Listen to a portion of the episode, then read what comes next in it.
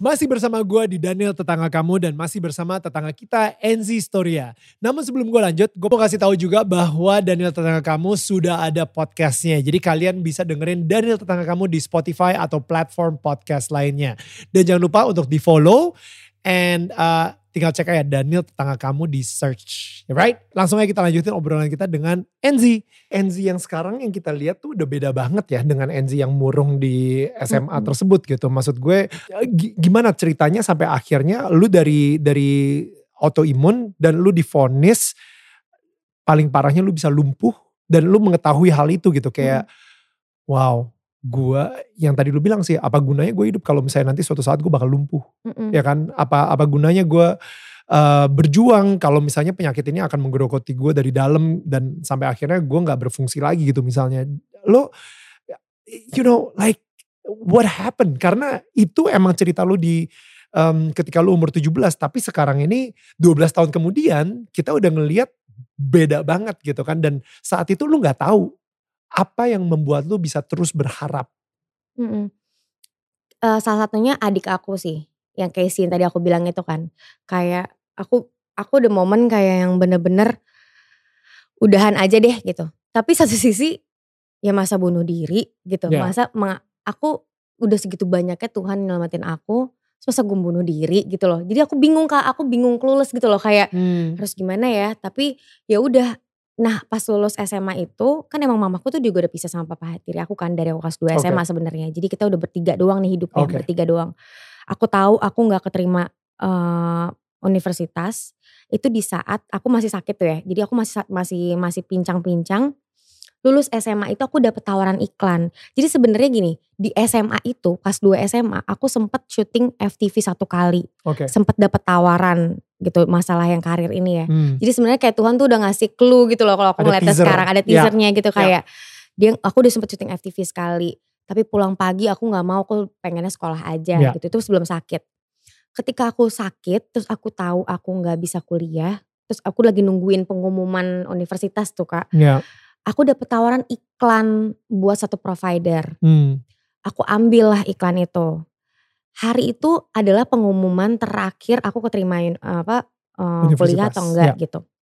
Di situ aku tuh jadi selama aku sakit itu kan karena kan kena ke tulang sendi uh, lutut gitu-gitu kan. Jadi tuh emang aku nggak bisa sholat berdiri, aku sholatnya duduk hmm. gitu. Terus abis itu pas lagi pengumuman itu, aku cuman doa sama Tuhan, kamu berdoa, aku sholat di lokasi syuting tuh di Sentul, inget banget aku bilang, ya Allah kalau misalkan ini hari ini pengumuman ini simak waktu itu, pengumuman simak ini aku gak keterima, aku akan syuting terus, maksudnya aku akan kerja dan akan fokus di di sini di, di iklan ya, dan ya. di apa pun ini pokoknya aku akan kerja gimana caranya, aku harus sukses di sini gitu, hmm. aku bilang gitu. Terus tiba-tiba gak lama setengah jam kemudian teman aku nelpon Anne. Dia nelpon, dia bilang kalau aku, dia ngecekin karena aku gak bisa ngecekin kan di, di sana sinyalnya gak bagus hmm. lah gitu. Dia ngecekin uh, Zoe lo gak, gak keterima di simak kayak gitu. Hmm. Kita, kita coba lagi ya tahun depan kayak gitu. Terus dia soalnya dia terima tuh di hukum UI gitu. Hmm. Terus kayak oh gitu nah iya ya udah dari situ aku udah mikir oh ya udah berarti ini jawaban Allah nih buat aku gitu. Ya. Selama setahun itu aku bener-bener stripping casting, hmm. iklan, hmm. dapat iklan ini, iklan itu yang yang gaji cuma kayak 3 juta berapa ya. tapi aku ambil banyak lah proses dari 2010 itu sampai 2011 kan aku lulus sama 2010 tuh Kak. Sampai 2011 itu aku cuman aku cuman casting-casting iklan doang dan aku mikir uang iklan itu adalah modal aku untuk kuliah. Hmm. Karena aku harus aku pikirnya kan aku nggak pengen jadi artis. Aku peng aku mikirnya kayak uang dari hasil pekerjaan yang ada sekarang ini buat aku berobat. Ya. Sama buat aku biayain adik aku dan bisa kuliah. Karena aku mikirnya oh. ya aku kan dapat uang kalau aku kuliah. Jadi ya. bekerja aja, pekerja aja gitu loh. Ya. Gitu terus aku juga nggak tahu manajer biar jadi artis gimana caranya gitu-gitu kan. Ya. Kalau iklan-iklannya kan emang ada agensinya gitu. hmm. gitu. Ada satu hari tiba-tiba di 2011 itu 2011 mau 2012 deh. Aku dapet tawaran iklan gitu yang cukup besar uh, fee-nya. Hmm. Besok adegannya tuh harus kayak lari-larian gitu loh yang itu sebenarnya aku nggak bisa kan aku kan karena lu autoimun ya ya ini eh, bengkak gitu misalnya sakit ya. gitu ya. jadi jadi sebenarnya anehnya gini selama 2010 sampai 2011 itu aku aku lagi sakit autoimun tapi mungkin orang-orang yang pernah kerja sama sama aku di 2010 sampai 2011 kayaknya nggak tahu kalau aku tuh sakit Hmm. Itu yang aneh menurut aku ya kak. Ya. Jadi ketika udah action udah gitu hilang loh. Ya. Maksudnya kayak aku udah nggak, aku bisa jalan nggak pincang. Wow. Wow. Itu tuh makanya aku tahu kayak kok bisa ya gitu. Orang tuh nggak tahu aku casting gitu, pincang apa naik metro mini Oh, atau pas apa. jalannya masih pincang, tapi pas Masih. begitu action, tiba-tiba lu langsung kayak "Ah, Mm-mm. udah berubah Mm-mm, aja. Ada mm-mm. ada apa ya persona yang keluar yang beda dengan kehidupan nyatanya gitu ya.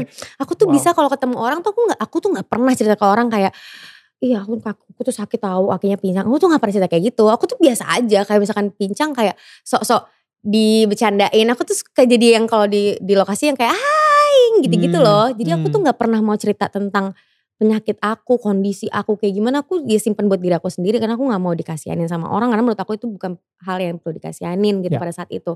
Terus ya udah Nah sampai satu hari besok kan lari-lari dan aku lagi sakit banget hari itu. Lagi bener-bener aku kalah banget deh sama penyakit aku. Lagi kalah banget. Terus aku ya itu tadi aku pakai aku dicerita sama kakak kan. Aku aku sholat tahajud. Terus aku minta sama Allah. Aku cuma bilang gini doang ya Allah aku tuh butuh uang ini besok gitu. Hmm. Mungkin nggak kan itu udah satu tahun setengah aku pincang gitu kan. Mungkin gak sih Allah aku tuh gak punya uang untuk berobat terus kayak gini. Terapinya apa fisioterapi apa segala macam Uang aku udah habis. Mungkin gak sih kalau aku eh, sekali aja gak pincang sehari dalam ya, sehari Wow. aja aku bilang gitu. Nggak sakit pas bangun tidur terus nggak pincang biar besok aku kerjanya bisa maksimal. Terus aku tidur gitu kan. Tidur tuh juga masih pakai mukena inget banget Hmm. aku jam 2 pagi aku tidur gitu. Terus kayak pas bangun-bangun subuh kan kalau ingat iklan tuh pagi banget gitu ya. Hmm. Pas bangun subuh hmm, kok nggak nggak nggak sakit gitu. Masih nggak notice karena baru bangun tidur kan. Hmm. Kok nggak sakit ya nggak ngilu. Padahal kemarin lagi sakit-sakitnya. Iya lagi Hmm. sakit-sakit ya. Nggak ngilu. Oke. Berdiri, berdiri nih berdiri. Aku lihat kaki aku. Gak bengkak. Gak tahu. Sumpah aku gak tahu gimana caranya. Gak bengkak itu jarak cuma berapa jam. Aku jam 2 tuh masih masih sakit. Hmm. Hmm. Jam 5, jam en- setengah 6, jam 5 kok udah hilang. Terus aku jalan kamar mandi, gemeteran. Inget banget aku jalan kamar mandi, gemeteran. Mau mandi sambil kayak, ini beneran gak sih? Satu tahun setengah tuh aku pincang, aku udah udah kebiasa jalan pincang, sakit. Aku udah sampai hafal sakitnya rasanya gitu. Hari itu hilang. Jadi kayak bener-bener aku jatuh, terus aku aku nangis banget kayak ya Allah aku tuh aku harus gimana ya untuk ngebales ini gitu loh kak kayak Hmm. aku banyak banget dosa juga sebenarnya aku mikirnya gitu kayak banyak lah yang aku lakukan banyak kesalahan yang aku lakukan tapi kok masih dikasih nyata gitu loh sama Allah gitu jadi aku bener-bener banget. Ya. ya udah aku tetap jalanin aku nggak aku bangun aku nah itu aku nangis tapi aku tahan karena aku ingat aku mau syuting dan aku nggak boleh bengkak mukanya gila nggak aku segitunya loh kak kayak ya Enzi bisa ya orang udah mau bayar lo lo Ya. harus kerja lo nggak boleh bengkak matanya orang nggak perlu tahu apa yang terjadi hari ini gitu ini udah Allah ngasih lo jalan untuk lo kerja gitu ya udah semenjak hari itu aku udah nggak pernah pincang lagi itu inget banget 2012 aku nggak pincang lagi Ba- Sampai hari ini? ini aku nggak pernah pincang lagi jadi ya. Padahal lu cuma minta satu hari aja. Iya, cuma minta satu hari dikasihnya sampai hari ini gitu. Wuh. Oh, Gila gila, gila. Ah, Tuhan baik banget. Baik Oh. banget kak, baik Hmm. banget. Ya Ya. baik, ya, aku aku juga bingung, aku bingung cara jelasin ke orang-orang kayak yang orang-orang yang punya penyakit autoimun yang minum obat macam-macam kan emang aku juga minum obat banyak sekali waktu itu kan ya. Tapi kan emang obat itu bukan menyembuhkan, obat itu hanya untuk meringankan rasa sakitnya, inflamasinya atau Hmm. apa gitu-gitu kan. Ditanya Enzi gimana bisa jadi sekarang udah masuk ke tahap remisi, kita sebut tahap remisi. Udah gak flare up lagi. Jujur bingung jawabnya gimana Hmm. gitu. Aku cuma bisa kayak ngasih support ke dia. Kalau nggak ada hal yang nggak mungkin, terus tetap berobat. Kita bentuk ikhtiar, Hmm. kita berobat gitu, tetap ngelakuin apa yang kayak harus terapinya dilakuin. Tapi jangan pantang menyerah, jangan pantang, apa patah semangat gitu loh, keputus Hmm. asa. Karena nggak ada yang nggak mungkin dan aku pernah melalui itu Iya, gitu. dan terus berdoa. Gue gua, um, gua kemarin baru dengar cerita bagus banget kayak kayak ada seorang anak tanya sama ayahnya gitu ya, Tuhan itu sebesar apa sih? Mm-mm. Kayak gitu kan. Dan kebetulan ada pesawat terbang lewat di atas mereka. Abis itu si ayahnya bilang, kamu lihat deh eh, di atas tuh ada pesawat. Gede apa kecil? Oh kecil itu mah gitu. Abis itu dia bawa ke bandara dan pas di bandara dia kasih lihat pesawatnya. Kamu ngeliat pesawat itu nggak? Iya. Sekarang seberapa besar? Gede banget. Mm-mm. Gede banget. Iya. Dan seberapa besarnya Tuhan atau seberapa kecilnya Tuhan itu tergantung dari seberapa dekat lu berkomunikasi dan berhubungan dengan Tuhan. Mm-mm. Dan gue ngerasa di di situasi lu ini, lu bener-bener kayak apa pun masalah yang lu punya, walaupun sepele, walaupun minta hadiah tadi dan dikasih sama tante, abis itu minta satu hari ya Tuhan kalau bisa gue bener-bener gak, gak ngerasain sakit. Lu semuanya menyerahkan semua masalah, sakit lu, problem lu, ketakutan lu, kekhawatiran lu sama Tuhan karena lu mempunyai hubungan yang yang begitu dekat banget sama Tuhan. Sehingga Tuhan tuh jadi besar banget di hadapan lu Mm-mm. gitu. Mm-mm. Tuhan tuh menjadi lebih besar daripada masalah lo. Mm-mm. Masalah lo yang di depan lo kayaknya besar, itu jadi gak ada apa-apanya sama Tuhan yang jauh lebih besar di belakang lo gitu. Mm-mm. Yang nge-support lo gitu. And it's, gila sih, itu itu powerful banget sih. Iya, dari situ aku jadi belajar kayak ikhlas dan sabar dan percaya sama Allah tuh penting banget kak. Ya. Karena kan aku minta doa kayak ya Allah udah dong sakitnya ya Allah ini dong. Ya dikasihnya setahun satu tahun satu tahun setengah kemudian kan. gitu. Ya, Tapi karena aku men- apa ya, berserah diri gitu kali ya. Kayak aku Hmm. pasrah, aku ikhlas, aku tetap jalanin apa yang harus aku jalanin. Gak mendahului Tuhan juga, gak yang kayak ya pokoknya gue pasti nanti akan Tuhan nyelamatin gue apa segala macam. Tapi Ya. aku tetap ya udah berpasrah kalau Tuhan mau ambil aku kapan pun aku siap. Kalau Tuhan mau ngasih aku eh, kesehatan ya tandanya aku akan harus ngelakuin sesuatu. Ada Hmm. ada ada maksudnya gitu loh Hmm. gitu jadi ya udah ketika aku Tuhan ngasih aku itu aku langsung bener-bener oke gue harus kerja bener-bener karena Hmm. ini pasti akan jadi manfaat nih buat orang kayak gitu kayaknya ini nggak mungkin buat aku doang nih kayak Ya. gitu sih maksudnya kayak emang ya udah aku bener-bener belajar ikhlas pada saat itu sih karena ketika aku udah ikhlas sama penyakit aku Tuhan ngasih jawaban atas doa aku gitu Gue em, penasaran soal hubungan lu dengan nyokap actually. Like ada nggak sekarang ini kan lu udah 29 gitu ya. That means udah lewat umur 21 gitu. Jadi 21 itu kan menurut gue ya udah itu adalah tingkat kedewasaan, right? Udah 21 you can make your own mind. Lu bisa lebih mandiri, lu bisa you know jadi seorang dari seorang eh, apa ya anak kecil jadi seorang yang lebih dewasa lah. Mm-mm. Em, ketika lu udah mulai menjadi apalagi lu menjadi tulang punggung juga bagi bagi adik lu misalnya dan gue gak tahu sama nyokap juga. Iya. Nah, jadi em, lu pernah nggak sih ada sebuah conversation eh, kalau terakhir conversation yang gue dengerin adalah ketika SMA ngobrol sama nyokap dan nyokap kelepasan dan em, tapi setelah lu berkarir, eh, lu berkarya dan sekarang ini menjadi NZ Storia yang kita kenal gitu ya. Ada nggak momen deep talk sama nyokap lu juga dan kapan lu akhirnya memaafkan nyokap lu juga? Hmm. Em, ada sih kak, jadi sempet 2018 ya aku ingat sebelum aku berangkat umroh sendirian. Jadi aku tuh tumbuh jadi anak yang setelah ya setelah aku sakit itu dia bener dari umur 21 itu aku jadi anak yang mandiri banget gitu. Terus aku punya mimpi kayak ya pokoknya gue harus beliin mami rumah, Hmm. gue harus ini selagi gue sehat karena gue nggak tahu gue sehat sampai kapan gitu kan Hmm, kayak Ya, ya gitulah gitu terus nah 2018 itu aku sempet bisa dapat kesempatan untuk umroh Hmm. dan aku memutuskan untuk umroh sendirian dulu baru aku bawa mama gitu Hmm.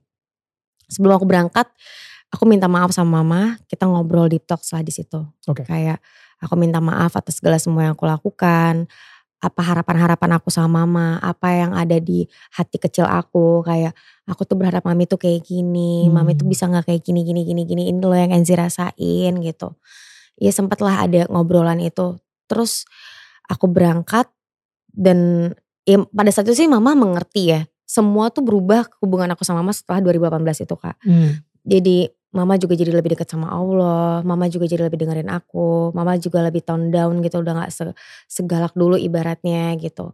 Walaupun masih ada sebenarnya kayak miskomunikasi antara aku sama mama mungkin karena karakternya terlalu sama atau Hmm. ada hal-hal yang belum rilis dari aku masih kecil. Jadi kayak cara eh, apa ya? Cara aku ngungkapin rasa sayang aku sama mamaku ngungkapin rasa sayangnya tuh berbeda Hmm. gitu.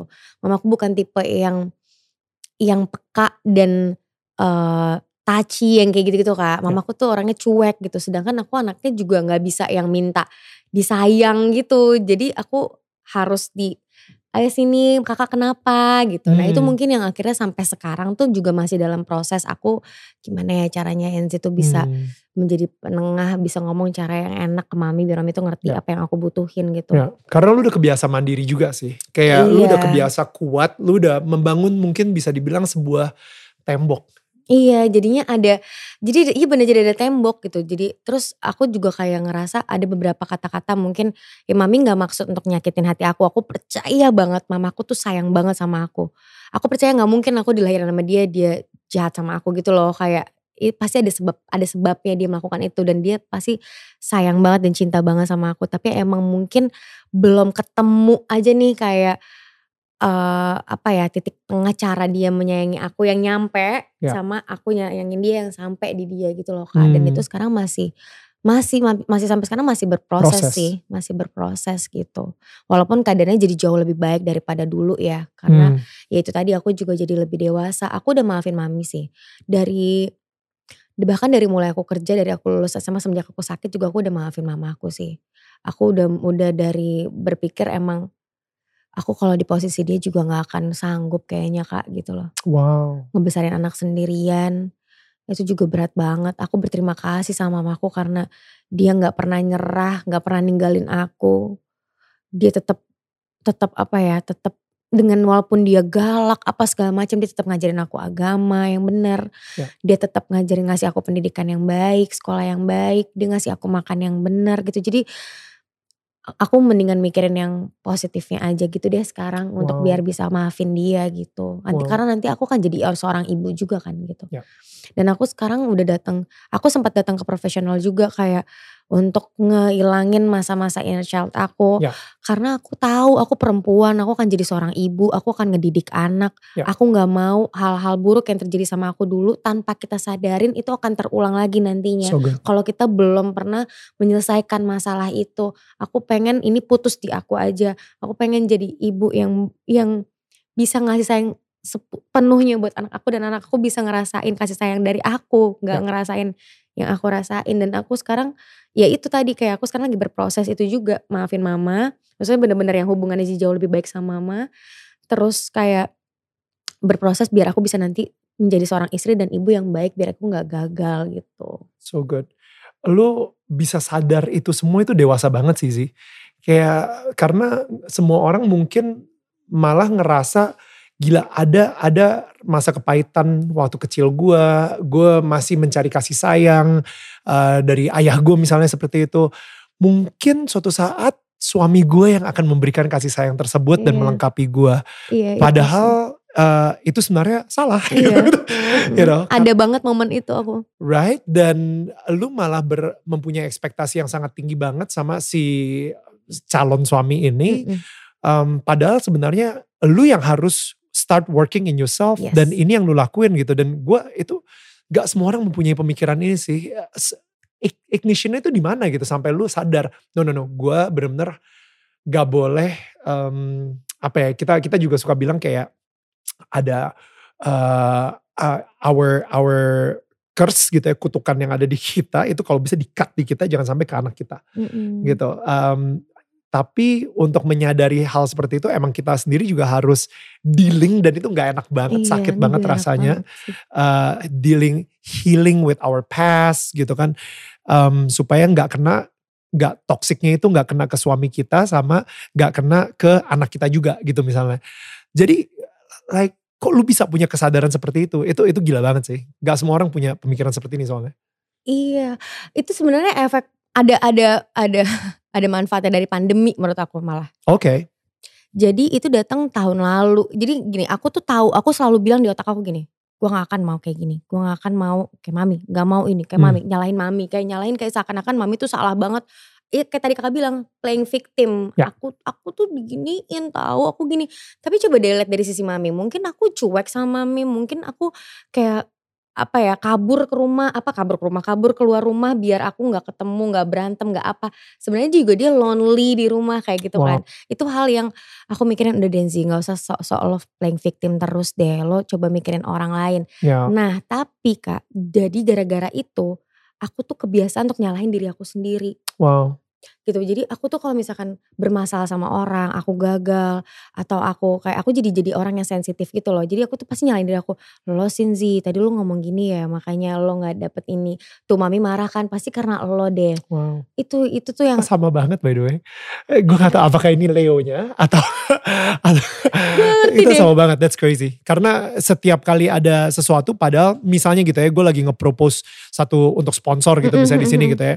Eh, sponsornya ah, sorry timingnya lagi gak tepat. Emang timingnya gak tepat. Tapi yang ngerasa kereject gue. iya, iya, You know, iya. Ini pasti gara-gara cara gue presentasinya deh. Ini pasti gara-gara gue terlalu ini. oh, You know, it's about my performance gitu. Mm-mm. Dan dan gila itu itu kita sama banget sih di situ. Iya. Oke, and then gue tuh itu tuh jadi masalah gue banget sih karena aku aku bener-bener ngerasa kayak aku dikit-dikit nyalain diri aku. Aku ngomong ke orang, misalkan aku cerita sama temanku nih ya, hmm, aku juga baru sadar dari temanku ngomong sih karena iya gue tuh pengen mami tuh gini-gini misalkan iya nih gue pengen kerjaan gue tuh gini-gini. Tapi kayaknya karena guenya juga deh karena guenya deh karena guenya. Aku selalu berawal dari gue sih gue sih gue Wow. sih. Sampai dia kayak Zis stop kali nyalain diri lo sendiri. Lo tuh nggak salah lo berhak Wow. ngomong enggak.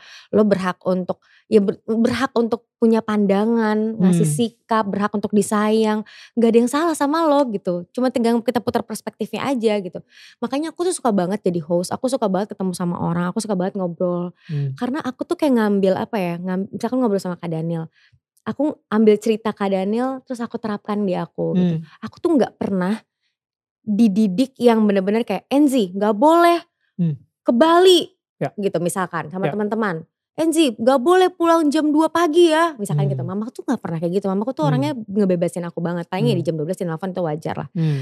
semua tuh aku didik diri aku sendiri ngerti gak? jadi aku disiplin diri sama diri lu sendiri akhirnya mau gak mau. Iya aku ngelihat kayak oke gue harus pulang jam 12 gue harus punya jam malam gue eh, kayaknya gue kuliah nanti aja deh gue tunda oh nanti gue kuliah pas gue punya uang aja deh jadi sampai ada momen kayak semua apa hal yang aku lakukan itu berdasarkan misalkan aku curhat sama kakak nih Hmm. kakak ngasih pandangan ini Hmm. kalau emang itu make sense buat aku aku dengerin aku terapin aku suka baca buku aku Hmm. suka nyari-nyari tahu jadi aku yang sekarang tuh hasil aku belajar hasil aku ngobrol sama orang Wow. gitu loh kak jadi aku nentuin sendiri apa yang aku mau itu terlihatnya bagus tapi satu sisi aku capek Hmm. kayak aku juga butuh diarahin Hmm. aku juga butuh dikasih tahu mana yang salah mana yang benar Ya, ya. aku bahkan selalu nanya ini gue salah gak sih kayak gini eh nggak apa-apa gak sih gue kayak gini karena aku nggak pernah tahu mana yang salah Ya. mana yang benar gitu nah aku tuh selalu pergi kayak pulang syuting aku pulang sampai malam biar aku nggak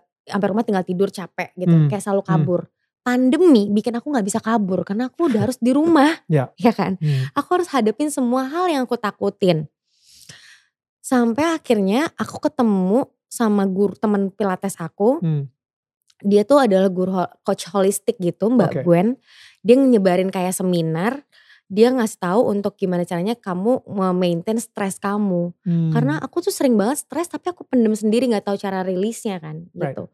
Nah ya udah akhirnya aku ikutan si uh, holistic journey itu ambil 5 sesi dari situlah Mbak Gwen ngebukain banyak banget pandangan-pandangan aku yang sampai akhirnya berpikir yang tadi kakak tanya kayak apa sih Hmm. triggernya. Triggernya Hmm. adalah ketika aku ketemu sama Mbak Gwen itu juga sih salah Hmm. satunya kayak Hmm. oh iya ya gue tuh harus lebih kenal sama diri gue, gue harus Hmm. berterima kasih sama diri gue, Hmm. aku harus berdialog sama Tuhan, kadang-kadang juga aku harus berdialog sama diri aku sendiri juga gitu loh yes. kayak jangan apa-apa nyalahin diri aku gitu-gitu loh. Ya, Nah itu aku dapetin di situ sih dan aku nge ngapa ya kayak mikir gitu oh aku tuh selalu berpikir kayak gue harus punya pacar deh biar gue tuh ada sosok cowok yang misalkan bisa ngarahin gue ke arah yang benar bisa Ya. jadi penengah antara gue sama mama yang kayak Hmm. gitu-gitu Hmm. tapi kayaknya enggak deh itu kan kita tuh nggak bisa bahagia karena orang Wow. kita harus bisa bahagiain diri kita sendiri dulu gitu karena Hmm. kalau kita kasih ekspektasi bahagia kita kita dari orang ketika orang itu ngecewain kita kita hancur udah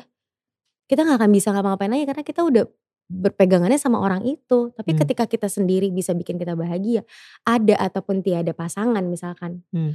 ya kita akan tetap bisa bisa menghadapi apa pun yang akan terjadi besok gitu. Karena kita udah punya jiwa yang utuh gitu loh aku ngerasanya. Hmm. Dan Gitu. dan lu udah ngerasain juga kebahagiaan-kebahagiaan yang dikasih sama Allah juga gitu ke dalam hidup lu. Sehingga kayaknya apa ya lu udah cukup secure untuk tahu kalau misalnya kebahagiaan bukan datang dari pasangan tapi dari Allah juga Mm-mm, gitu. mm-mm. Kayak aku punya Allah yang selalu jadi pasangan aku, jadi ayah aku, Yes. jadi sahabat aku. I Gitu. love that, I love that. Gue soalnya gini, gue baru baca buku judulnya Attached dan um, jadi ternyata emang ada tiga tipe orang uh, anxiety. uh, kalau dalam relationship ya, uh, anxiety, avoidant, sama secure. Nah, jadi um, kalian bisa Senyum gitu kayak. Eh, right? Oke, kalian bisa ngecek gitu ya. Misalnya ini lagi nonton gitu, kalian bisa ngecek. Ya di YouTube banyak banget lah. eh, apa sih attached, eh, eh, anxiety, avoidance, sama secure tuh apaan gitu. Hmm. Dan gue ternyata gue adalah anxiety.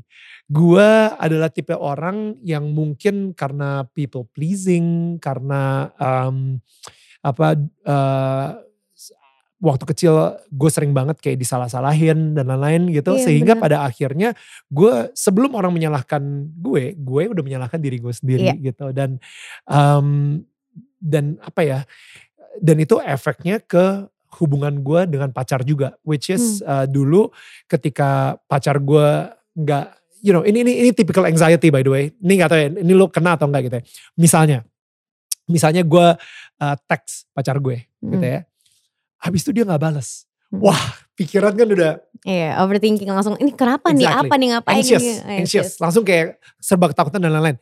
Akhirnya setelah lima jam kemudian, pacar gue teks gue, eh sorry tadi apalah handphone lagi dicas lah atau apa, apa Mhm. gitu. Gue baca, gue bales dia lima jam kemudian sebagai hukuman buat dia. Balas-balesan gak sih? Iya aku juga pernah sih kayak gitu. Kayak lo balas lama, ya oke gue bahas besok. aku pernah, pernah, pernah di Right? posisi itu juga. Itu pernah. adalah contoh klasik anxiety attachment. Ah, Kalau iya, misalnya di iya. sebuah relationship gitu, di mana um, ternyata ada orang yang seperti itu. Nah, ada lagi yang avoidant. Kalau avoidant ini, eh, ketika um, lu mulai ngomong sama pasangan lu soal relationship, ini kita mau dibawa ke mana ya? Tiba-tiba dia mulai menjauh. Hmm, hmm. Tiba-tiba dia mulai avoid. Dia Hmm. mulai kayak, em, gak bisa ya kita temenan aja.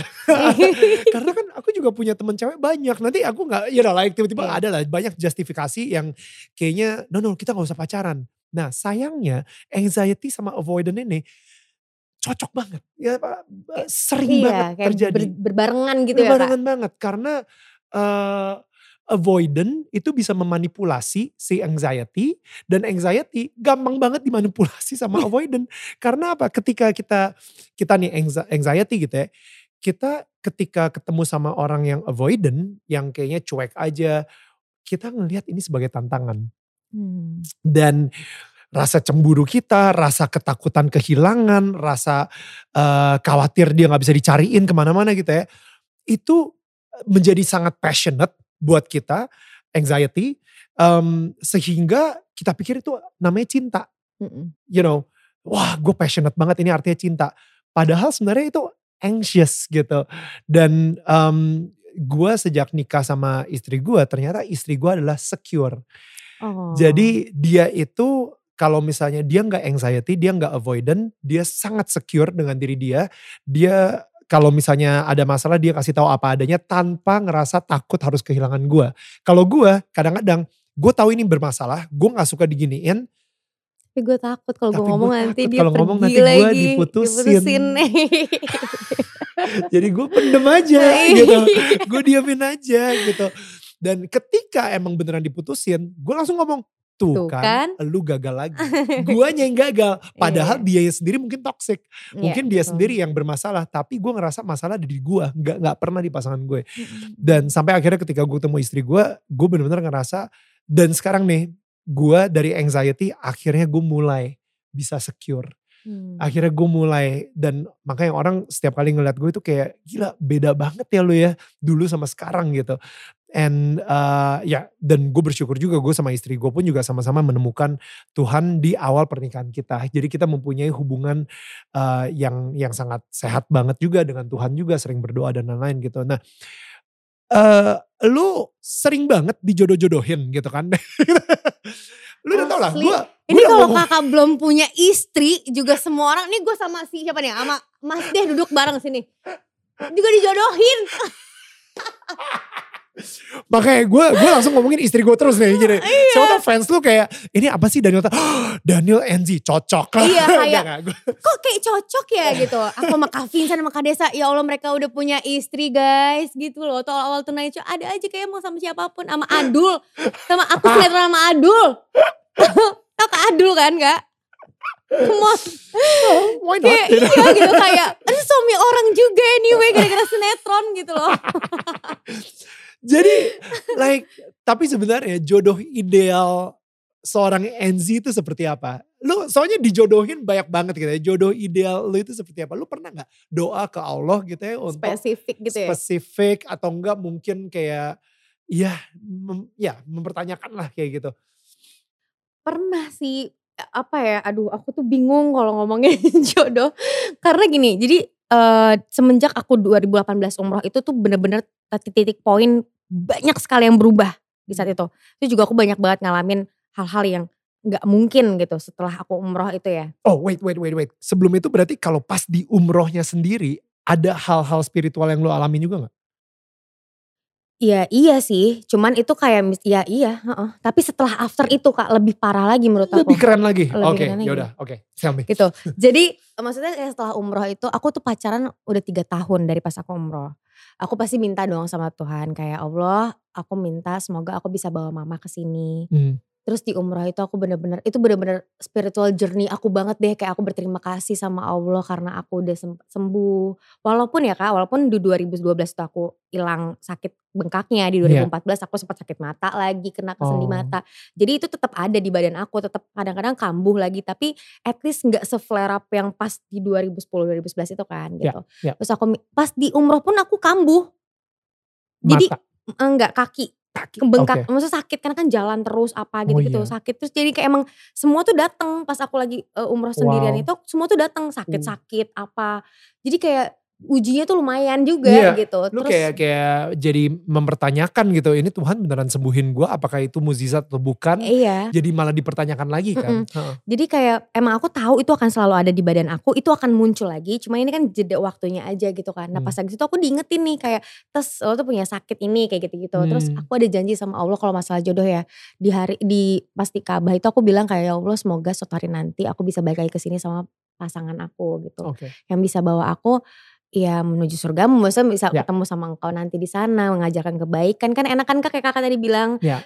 Kakak nikah terus udah udah kenal sama Tuhan. Jadi ya. ini juga enak ya. Aku juga pengennya seperti itu ya. gitu.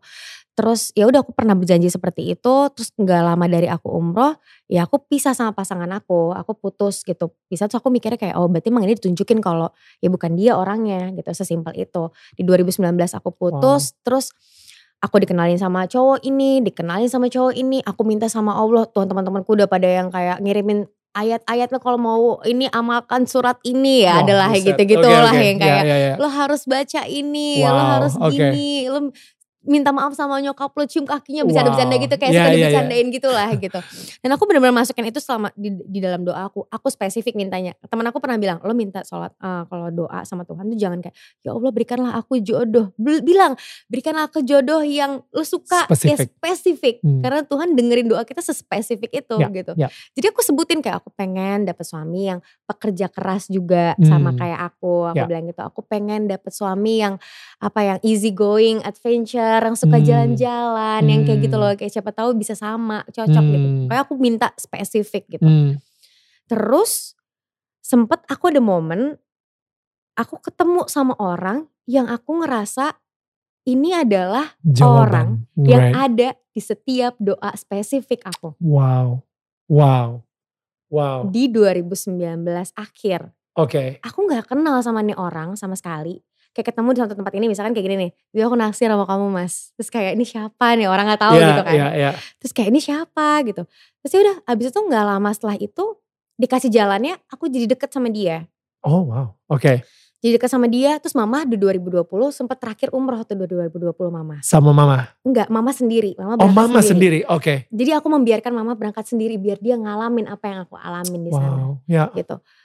Terus aku nitip doa sama mama kayak mah tolong doain dong orang ini. Ya. Kayaknya dia deh orangnya gitu. Jalan deket 6 bulan gitu. Men ternyata enggak lagi ternyata No. bukan dia orangnya. No. Sejalannya aku aku terus berkomunikasi sama dia, aku udah apa ya? Aku udah kayak mikirnya karena aku udah suka, terus aku ngerasa kayak ini dia orangnya. Jadi aku udah lupain yang sisi-sisi yang sebenarnya buruknya gitu loh. Bukan Hmm. buruk sih sebenarnya, dia nggak buruk, tapi bukan itu yang aku butuhkan. Hmm. Contoh, aku orang yang mendem. Aku kalau ada apa-apa, aku pengen diajak diskusi. Ya.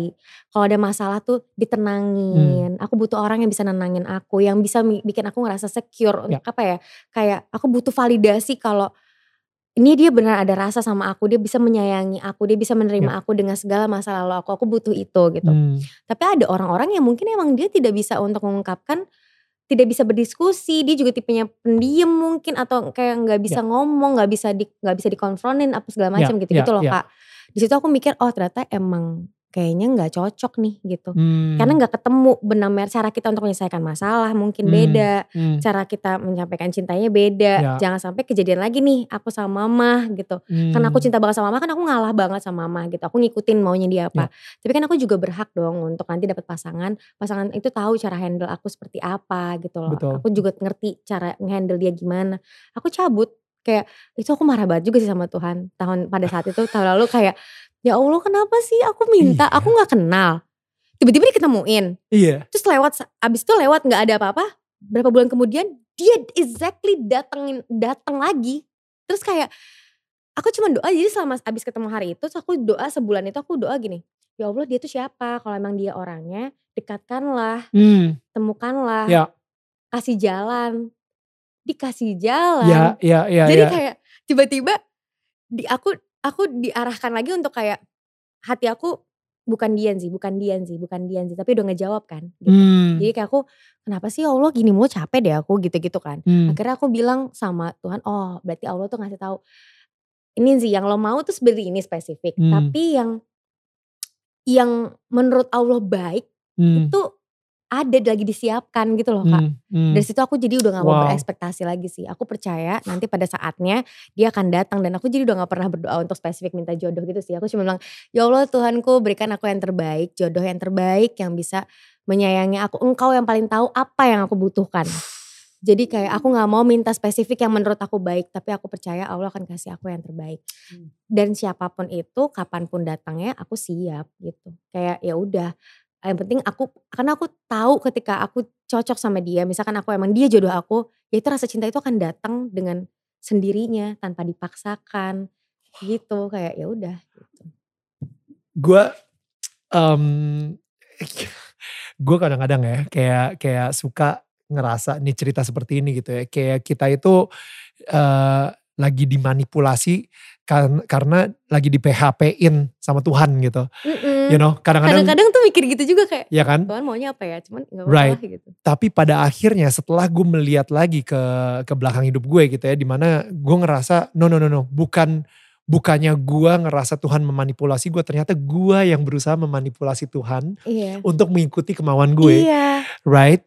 Dan um, arti kata berserah sendiri apalagi khusus jodoh gitu ya itu um, kadang-kadang emang agak tricky sih karena uh, contoh nih gue nggak pernah tahu kalau misalnya gue ada masalah-masalah di dalam uh, diri gue, you know, dysfunction dysfunction atau uh, kerusakan di dalam diri gue, broken broken gue waktu kecil, mungkin karena nyokap gue, karena uh, masa kecil gue sama sama siapalah teman-teman dan lain-lain gitu. Nah, tapi sering banget ketika gue mulai mulai marah sama istri gue dan abis itu um, Viola mulai kayak kita mulai berargumentasi dan kita udah mulai udah mulai tegang gitu ya. Abis itu tiba-tiba Viola kayak tek Daniel, gue bukan nyokap lu Hmm, hmm, dan gue nggak akan pernah ngelakuin eh, apa yang dulu mungkin nyokap lu pernah lakuin ketika lu lagi, lagi kecil. Hmm, Lu mungkin sekarang mikir kalau gue akan ngelakuin itu tapi enggak. Dan dia again secure banget untuk ngomong itu. iya Gue langsung kayak, des, you know. ternyata emang saat itu gue lagi ketakutan Mm-mm. kayak oh my goodness kalau misalnya nanti gue harus ngerasain apa yang harus gue rasain waktu gue kecil Mm-mm. itu gimana dan itu gue nggak tahu kalau gue butuh em, kok apa afirmasi seperti itu dari Viola untuk gue bisa jadi secure kayak Iya. sekarang ini you know Iya, iya. ya karena ska- dulu kalau misalnya lu tanya tipe perempuan macam apa yang gue mau gitu ya kayaknya beda banget sama Viola sekarang gitu tapi Mhm. ternyata Tuhan tahu apa yang gue butuhin Mm-mm. supaya kita sendiri juga bisa ya memuliakan Tuhan lebih besar lagi Mhm. gitu dengan berdua gitu.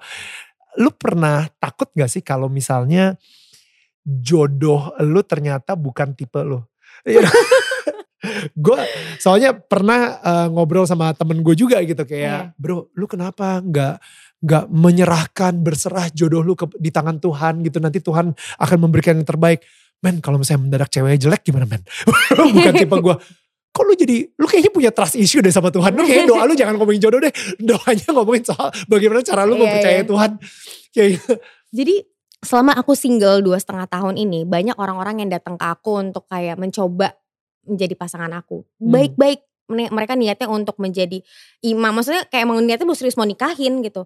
Dan bener-bener emang mencintai aku gitu. Hmm. Bener-bener emang kelihatan mereka sayangnya nunjukinnya usahanya gitu. Di luar dari yang terakhir yang pengalaman aku itu ya. Hmm. Tapi aku tuh ngikutin apa ya intuisi Hmm. menurut aku, aku tuh bisa aja menikah tahun ini atau bisa aja menikah tahun depan Hmm. dengan orang yang kayaknya agamanya bagus, Hmm. baik banget, Hmm. pekerjaannya udah settle, mukanya Ya. juga nggak jelek gitu. Hmm. Kayaknya aku akan aman sama dia, akan secure sama dia. Tapi kok aku nggak ngerasa ada cinta ya dia, feeling, connectionnya tuh aku nggak dapet gitu loh. Hmm. Aku percaya apa pun nanti bentuknya, misalkan dia bukan tipe aku nih, Hmm. tapi tiba-tiba aku dapetin connectionnya sama dia, kayak aku Hmm. dapet kliknya sama dia, aku Hmm. dapet chemistry-nya sama dia, ya ya udah, aku akan jalanin gitu. Karena Wow. dari, dari Tuhan, tapi ketika aku pernah mencoba untuk ya udahlah biarkan aja let love grow gitu kan, kayak biarkan aja aku coba ini orang baik nanti juga akan cinta dengan sendirinya gitu. Hmm. Ternyata nggak bisa kak, aku emang benar-benar aku harus ada klik di awal, Hmm.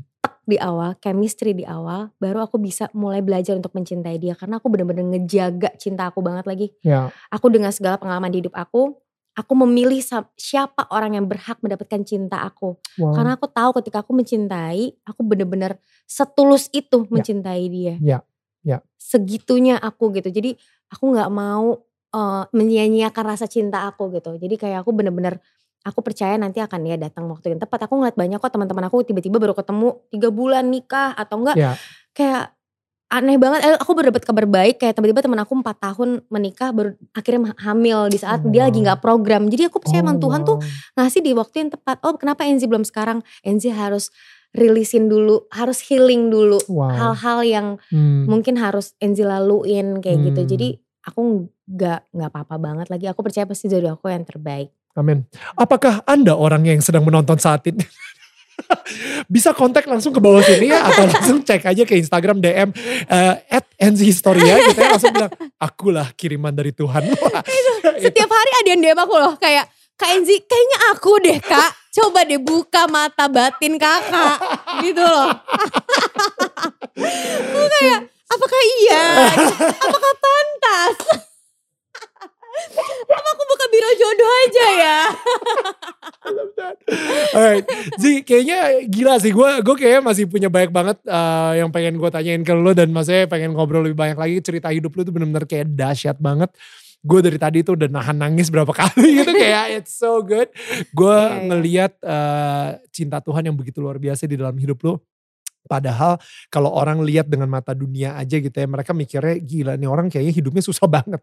Ya. Tapi justru di situlah kita bisa ngeliat ya cinta Tuhan yang begitu dahsyat banget di dalam hidup lu gitu. Dan itu menginspirasi gue banget dan elunya sendiri juga mempunyai pegangan yang apa ya teguh banget, kokoh banget gitu sehingga eh, lu mempunyai hubungan yang begitu dekat banget dengan Tuhan. Dan gue sangat terinspired banget karena Tuhan yang selama ini udah begitu baik sama lu adalah Tuhan yang yang sekarang ini juga akan baik sama hidup lu juga gitu yang lagi nonton gitu yang yang apa pun masalah yang lagi lu lewatin apa pun ketakutan kekhawatiran yang kalau misalnya Tuhan bisa sebegitu baik sama Enzi dan bisa, bisa menyelamatkan Enzi bisa memberikan mukjizat ke Enzi Tuhan yang sama pun juga akan melakukan hal tersebut kepada lu yang mungkin saat ini lagi butuh ngedengerin ini dan ini nggak kebetulan kalau misalnya lu tiba-tiba dengerin cerita mukjizatnya Enzi juga gitu dan Iya. mungkin kalau misalnya lu kenal seseorang yang ngerasa bakal terinspirasi dan mempunyai harapan juga gara-gara ceritanya Enzi, please share video ini ke mereka.